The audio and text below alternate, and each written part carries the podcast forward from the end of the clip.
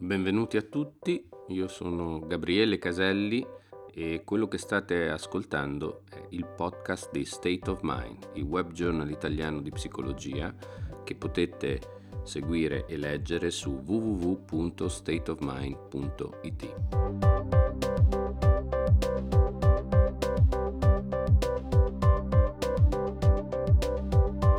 Questo è il nostro secondo episodio della serie di trasmissioni dedicate al rimuginio ed è tratto dal manuale di Caselli, Ruggero Sassaroli, Rimuginio, Teoria e terapia del pensiero ripetitivo, edito da Raffaello Cortina Editore. Oggi parliamo dei diversi tipi di rimuginio e delle loro caratteristiche distintive. Nello scorso episodio ci siamo concentrati sul rimuginio ansioso o worry. Facciamo un breve riassunto. Il rimuginio ansioso è la tendenza a immaginare e preoccuparsi di ciò che potrebbe capitare di negativo e di come lo si potrebbe prevenire ed affrontare. È uno stile di pensiero, una strategia volontaria di tipo cognitivo che viene messo in atto quando stati di incertezza e dubbi emergono nella coscienza degli individui. Risponde alla domanda e se capitasse qualcosa di brutto, se gli fosse capitato un incidente, se trova del traffico, se gli si è scaricato il cellulare, se non ha la possibilità di contattarmi. Ecco, una serie, una catena di immagini su un futuro incerto che le persone elaborano in condizioni di incertezza allo scopo di trovare una sorta di rassicurazione rispetto al futuro, ma essendo il futuro qualcosa che deve ancora capitare, questa rassicurazione non può mai essere ottenuta del tutto e quindi ogni possibile risposta di rassicurazione non è altro che l'anticamera di un nuovo dubbio negativo. Il rimuginio, quindi, aumenta e prolunga l'ansia, produce sensazioni fisiche di disagio e tiene l'organismo in uno stato di allarme. Questa forma di rimuginio che abbiamo descritto nella precedente trasmissione è il cuore pulsante della maggior parte dei disturbi d'ansia, ma non è l'unica forma di pensiero ripetitivo negativo che conosciamo e oggi parleremo dei suoi fratelli e sorelle, di altre forme di rimuginio, cercando di descriverne le caratteristiche principali. Possiamo incominciare.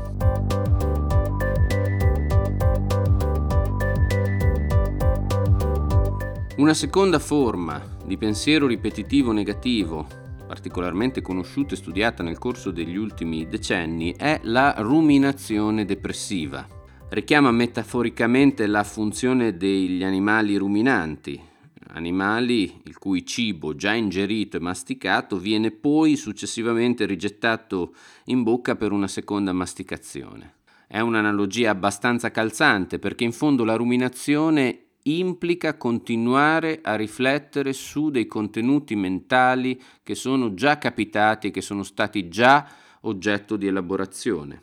Ruminare significa continuare a riflettere in modo analitico e focalizzato su contenuti personali, cioè su di sé, sulle cause, sulle ragioni e sulle conseguenze di eventi o sintomi negativi che sono presenti in questo momento, per esempio sensazioni di disagio, di spossatezza, oppure eventi che sono corsi nel recente o nel remoto passato. Quindi rispetto al rimuginio ansioso la ruminazione depressiva è più legata al passato che al futuro, a eventi dolorosi, stressanti e quindi si collega direttamente con esperienze di fallimento, di conflitto, di litigio, di separazione, di lutto e in qualche misura eventi che hanno prodotto del dolore emotivo che la ruminazione tende a mantenere vivo anche nel momento presente.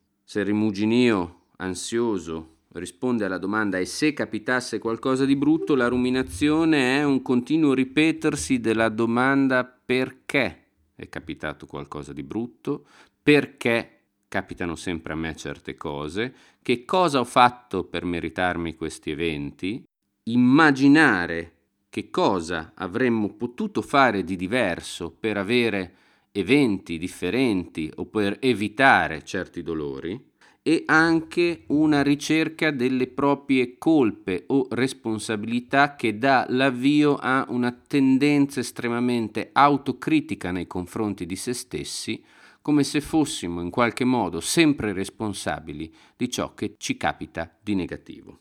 Quasi una forma di espiazione.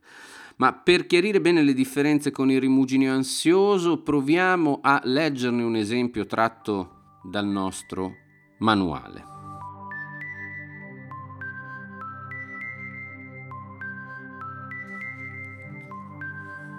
Partiamo dal racconto di Matteo, il quale in molte situazioni durante eh, le sue giornate è attanagliato dal pensiero di essere un fallito la ruminazione quindi parte da un pensiero automatico negativo che non è orientato al futuro ma tendenzialmente un giudizio negativo su di sé. Sono un fallito, un incapace, una persona inadeguata. Il terapeuta gli chiede che cosa ha pensato dopo. Ho pensato che non ce la facevo e che era stata tutta colpa mia.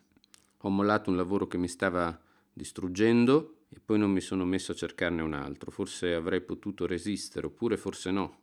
Però così adesso non sono autonomo e non riesco ad andare in vacanza con la mia ragazza. Non capisco come faccio sempre a ritrovarmi in queste situazioni. Perché? Pure mi impegno, faccio il massimo, ma perché sono sempre così? Forse sono semplicemente sbagliato, quello che faccio non è mai abbastanza. Provo a ottenere risultati e mi trovo sempre di nuovo nella stessa situazione iniziale. Gli altri mi vedono giustamente come un fallito perché lo sono, Nessuno è nelle mie condizioni alla mia età. Se tornassi indietro vorrei aver resistito di più, così adesso forse mi sentirei più fiero di me stesso e potrei rendere felice la mia ragazza. Lei continua a stare con me, che non lavoro, che non sono indipendente, ma chi glielo fa fare di rimanere con uno come me?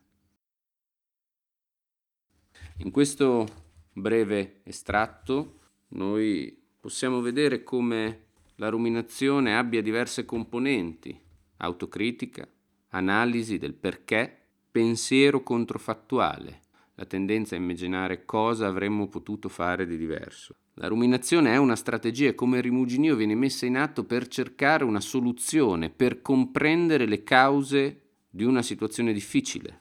In realtà la ruminazione è un po' come trovarsi in una buca e cercare di uscire dalla buca scavando.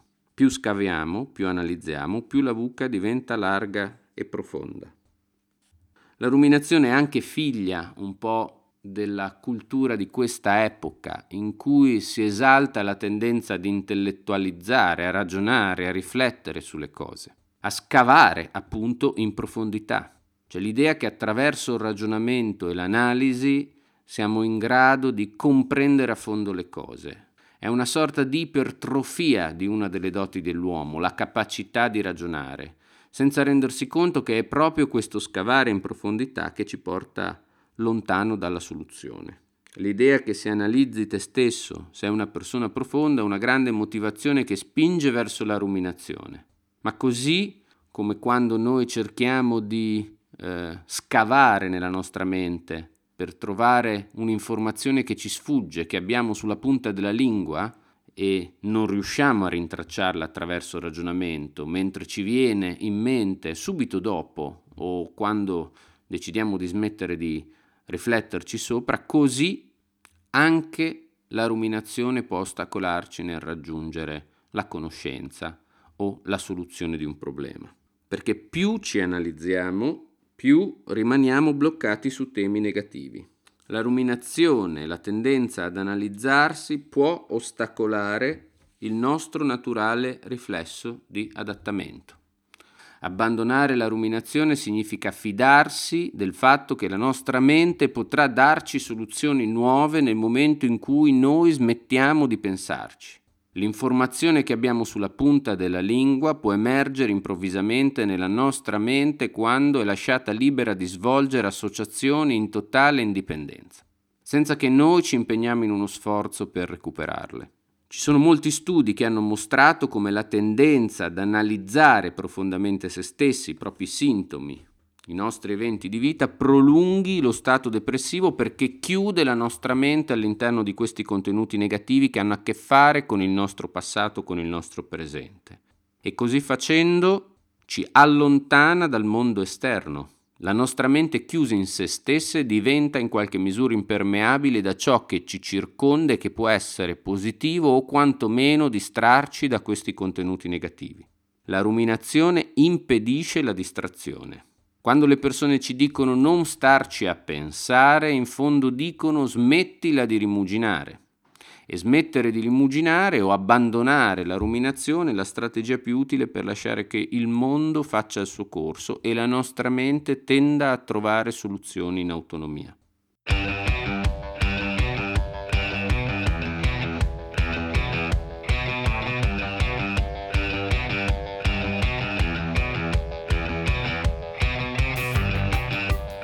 La ruminazione spinge per queste stesse ragioni al ritiro e all'evitamento, perché dobbiamo essere chiusi nella nostra mente per ruminare, abbiamo bisogno di tempo per ruminare e quindi mentre ruminiamo ci allontaniamo da attività ricreative, ci allontaniamo dalla relazione con gli altri.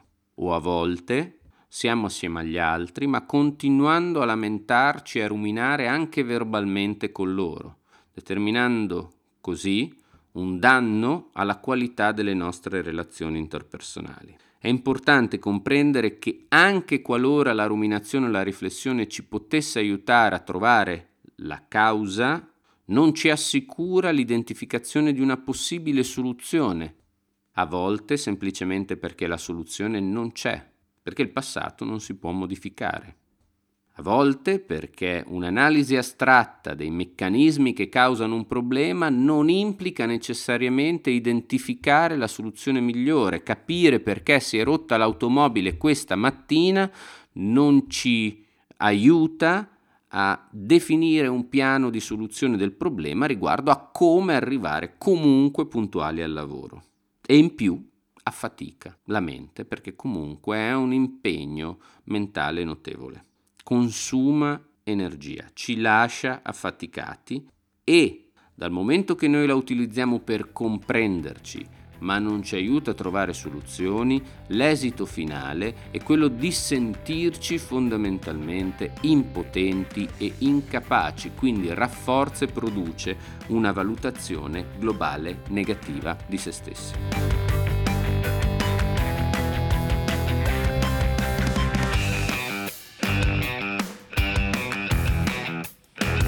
La ruminazione è un altro eh, processo transdiagnostico.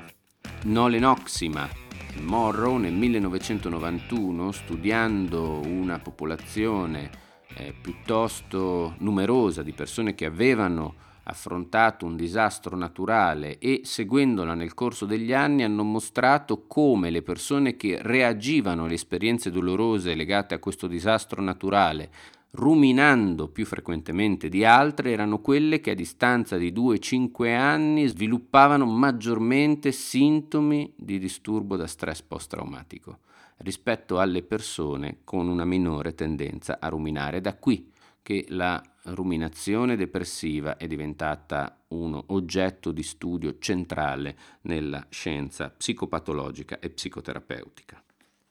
Talvolta la ruminazione depressiva si applica agli stessi sintomi depressivi che essa genera. Quindi inizio ad analizzare la mia depressione. Per esempio è il caso di Giuseppe. Mi alzo la mattina e mi sento stanco e senza forze. Tra l'altro, una cosa che capita molto spesso a ciascuno di noi. Come mai non ho le energie di un tempo? Cosa sta succedendo alla mia mente? Non sono più capace di concentrarmi. Forse non riesco a riposare bene o forse ho il cervello che sta smettendo di funzionare. Avrei tutto ciò che mi serve per essere felice, ora potrei persino godermi la vita dopo tutti questi anni di lavoro. E invece, boom, sono più stanco di quando lavoravo. E non so perché, dottore, perché mi capita questa maledizione? Forse c'è qualcosa di sbagliato nel mio cervello oppure devo semplicemente riposarmi di più, non riesco a trovare altre spiegazioni, non capisco perché. In Giuseppe i sintomi depressivi o anche semplicemente sensazioni corporee negative come lo scarso livello energetico mattutino diventano oggetto di un'analisi ruminativa che non fa altro che incentivarle prolungandole nel tempo. L'esito finale è che queste sensazioni negative, anziché essere sensazioni che nel corso della giornata semplicemente scompaiono o si ribilanciano in autonomia, diventano l'oggetto saliente all'interno della mente della persona nel corso della sua giornata e così iniziano ad occupare quasi totalmente lo spazio di vita mentale dell'individuo. In questo modo la depressione o sintomi anche leggermente depressivi tendono a cronicizzarsi e a diventare una sindrome vera e propria. Questa è la ruminazione.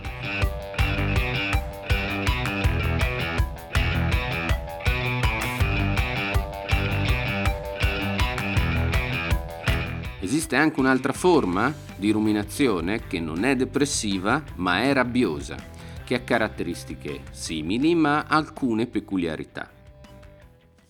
Nella ruminazione rabbiosa il focus è su eventi che inducono rabbia. La persona tenta di porsi domande analitiche sul perché, ma è più orientata a cercare di comprendere il comportamento degli altri, perché lo fa era meglio che si comportasse in un altro modo, cosa le ho fatto per ottenere questo comportamento, cosa vuole da me, cosa vuole ottenere. Dovrei dirgliene quattro, che cosa posso fare io per combatterle, per proteggermi. Quante volte ci è capitato di stare a ruminare su un litigio con una persona o su un dissapore che ci ha veramente stressato e innervosito o anche sorpreso? Rimaniamo lì a riflettere continuamente, a reimmaginare le scene che ci hanno fatto arrabbiare o a fantasticare su che cosa vorremmo dire a questa persona se l'avessimo davanti in questo momento, se non proprio immaginare di strangolarla con le nostre mani. La ruminazione rabbiosa è una propensione a ricordare dei torti ad analizzarli, ad immaginare le discussioni che noi faremmo con la persona che ce li ha messi in atto, magari senza volerli realizzare veramente o avendo anche timore o trovandoci in una posizione che non ci permette di comportarci come noi immagineremmo. Per esempio, se eh, la persona che ci ha fatto un torto è il nostro superiore in azienda, magari non abbiamo la possibilità di dirgliene quattro come vorremmo e allora ci fantastichiamo sopra, ci immaginiamo mentre gli urliamo in faccia veramente tutto quello che pensiamo di lui o di lei. Immaginiamo la vendetta.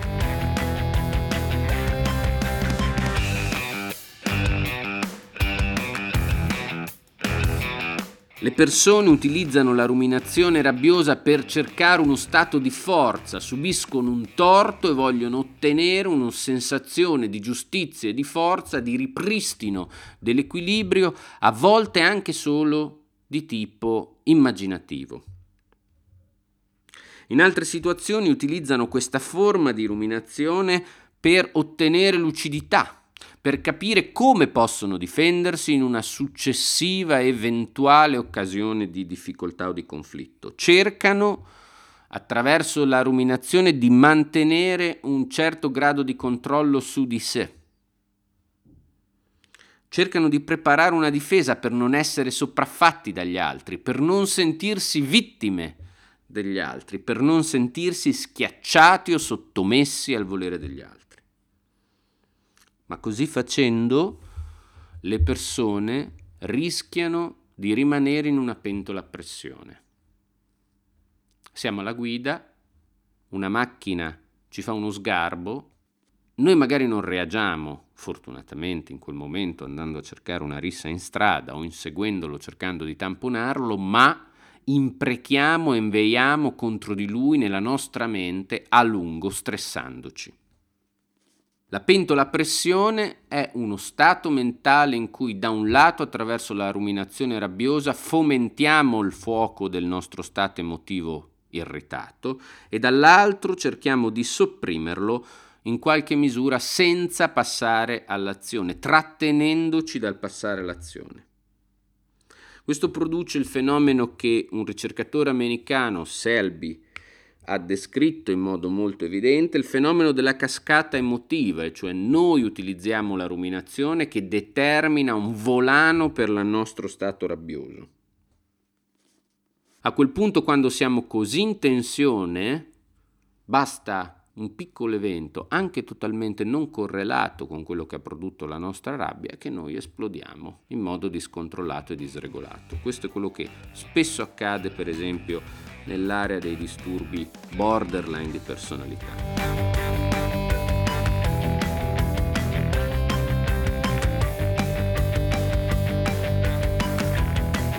Questo è l'effetto principale della ruminazione rabbiosa. Ci stressa e ci prepara ad una futura esplosione. Consuma esattamente quelle risorse mentali che ci servirebbero per mantenere il controllo. Questa energia ha un suo correlato fisiologico che è la concentrazione di glucosio nel nostro cervello. La ruminazione riduce la concentrazione di glucosio e ci mette esattamente in una condizione più difficile per esercitare un efficace autocontrollo in condizioni di stress. Dopo due ore di ruminazione basta un piccolo litigio perché noi perdiamo il controllo. Non permette quindi al nostro corpo di dimenticare i torti subiti, qualora non vogliamo effettivamente mettere in atto un'azione immediata per cercare di ripararli. Alcune persone addirittura utilizzano la ruminazione proprio perché non vogliono dimenticare, perché ritengono un torto nei confronti di se stessi dimenticare i torti subiti. Il rischio di perdonare non è contemplato. Questa può essere una libera scelta nel momento in cui viene fatta consapevolmente, ma è chiaro che il costo di tenere vivo un ricordo doloroso attraverso la ruminazione rabbiosa è evidente ed è importante conoscerlo. Più ruminiamo su un evento negativo, più fomentiamo nella nostra mente la cosiddetta just yesterday experience, e cioè ogni volta che ci viene in mente un ricordo rabbioso legato al nostro passato, abbiamo l'impressione di provare le stesse emozioni che abbiamo provato in quel momento, come se fosse capitato ieri. La ruminazione rabbiosa in qualche modo alimenta questa incubazione più tendiamo a rubinare rabbiosamente, più rafforziamo il fatto che questo episodio, questo torto subito, quando ci verrà in mente, produrrà in noi sensazioni così attivate eh, come se fosse capitato ieri. Ci impedisce, in questo senso, di tralasciare i ricordi dolorosi e di fare sì che quel fenomeno di adattamento naturale della nostra mente faccia sì che nel corso del tempo un fenomeno doloroso del nostro passato, una volta che viene rievocato nel momento presente, produca sensazioni via via più flebili. A volte la ruminazione rabbiosa ci ostacola dal dimenticare torti occorsi anche molto tempo fa. Ci sentiamo profondamente arrabbiati anche per eventi molto antichi, dai quali non riusciamo a distaccarci, o almeno non abbiamo l'impressione di riuscire a distaccarci, quando in realtà senza volerlo vi rimaniamo attaccati attraverso un utilizzo frequente e costante di questo ragionamento furioso nei confronti degli altri del torto subito.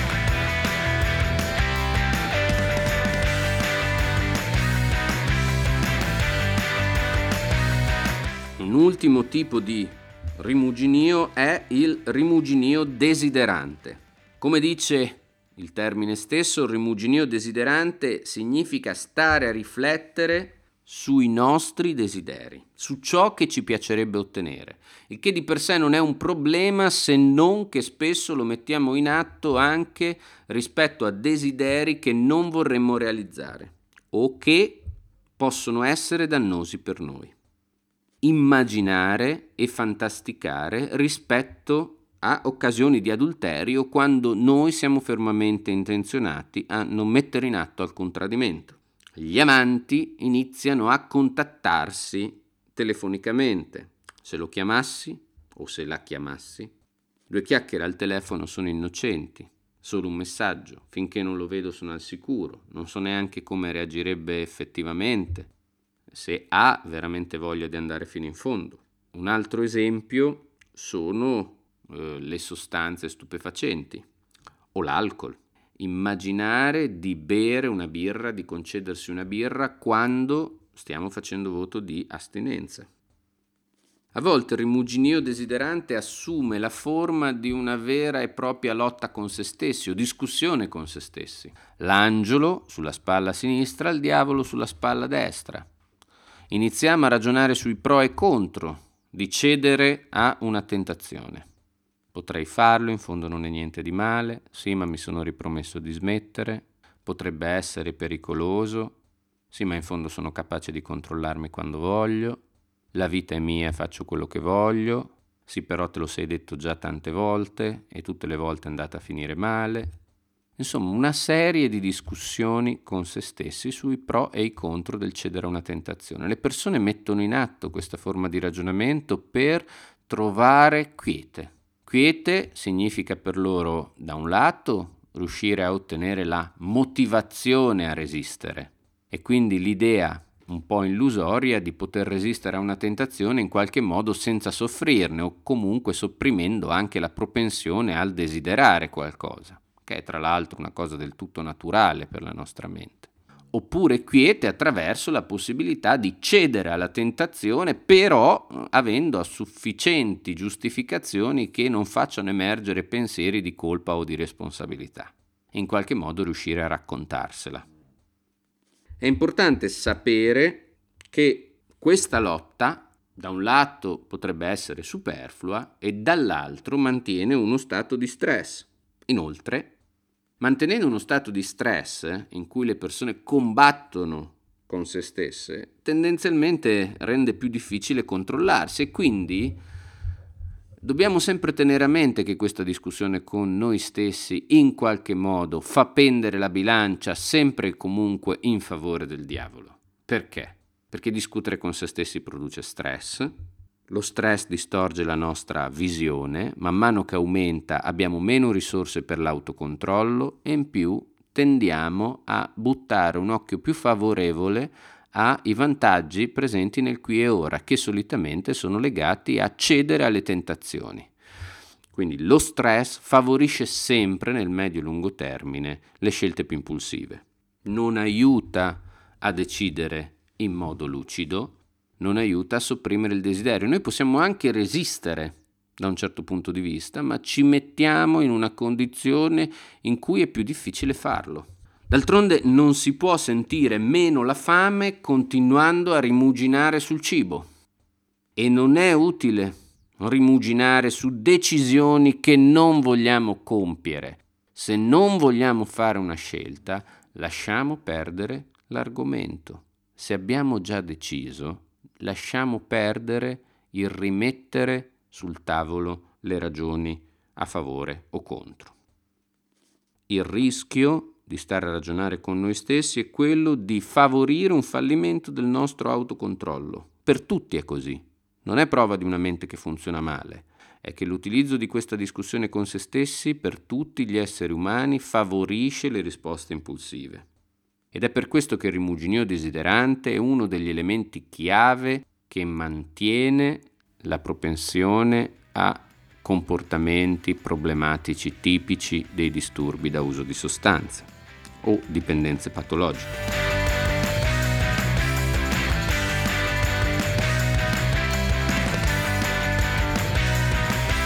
Ok, facciamo il punto finale. Abbiamo visto che esistono diverse forme di rimuginio, rimuginio ansioso, ruminazione depressiva, ruminazione rabbiosa, rimuginio desiderante, gli effetti sono diversi, le implicazioni sono diverse, ma hanno tutti un nucleo comune legato al fatto di essere delle strategie di ragionamento con se stessi per cercare di affrontare i problemi della vita. Un pensiero analitico, ripetitivo, perseverante, focalizzato su se stessi e sulla propria mente, che tiene imprigionata la mente su temi problematici e in qualche modo ancora la nostra mente su questioni che ci fanno male isolandoci dal mondo esterno e consumando un sacco di energie mentali. Ed è una strategia volontaria che le persone mettono in atto per cercare di risolvere i problemi per quanto nel tempo possa diventare così abitudinaria da risultare incontrollabile agli occhi delle persone che la attuano. Queste forme di ragionamento è importante riconoscerle per poter iniziare a modificarle e a fare in modo che le esperienze negative, siano esse sintomi depressivi, lutti, separazioni, preoccupazioni rispetto al futuro, desideri che non vogliamo realizzare, torti subiti, qualsiasi cosa perturbi il nostro stato emotivo, possa scorrere generando naturalmente un po' di malumore perché questo significa essere degli esseri umani, ma senza ancorarli al nostro presente e farli diventare una costante. Bene, per oggi finiamo qui, ma anche oggi vi do un consiglio rispetto all'osservazione del vostro tipo di rimuginio. Avete iniziato, se avete seguito le indicazioni dell'episodio precedente, a registrare a cosa state pensando e quanto a lungo state a pensarci, bene, oggi potete iniziare a cercare di comprendere qual è il pensiero che attiva la vostra catena e qual è il tipo di rimuginio che voi adottate. È una preoccupazione per il futuro, è una tendenza ad analizzare i vostri errori e le cose negative che vi sono capitati, è una tendenza a ragionare in modo rabbioso su ciò che dovreste fare per proteggervi di fronte a torti subiti, è una tendenza a litigare mentalmente con voi stessi sui vostri desideri che sapete in qualche modo possano avere delle conseguenze negative. Bene, per oggi è finita, ci vediamo al prossimo episodio. Grazie a tutti voi. Da Gabriele Caselli.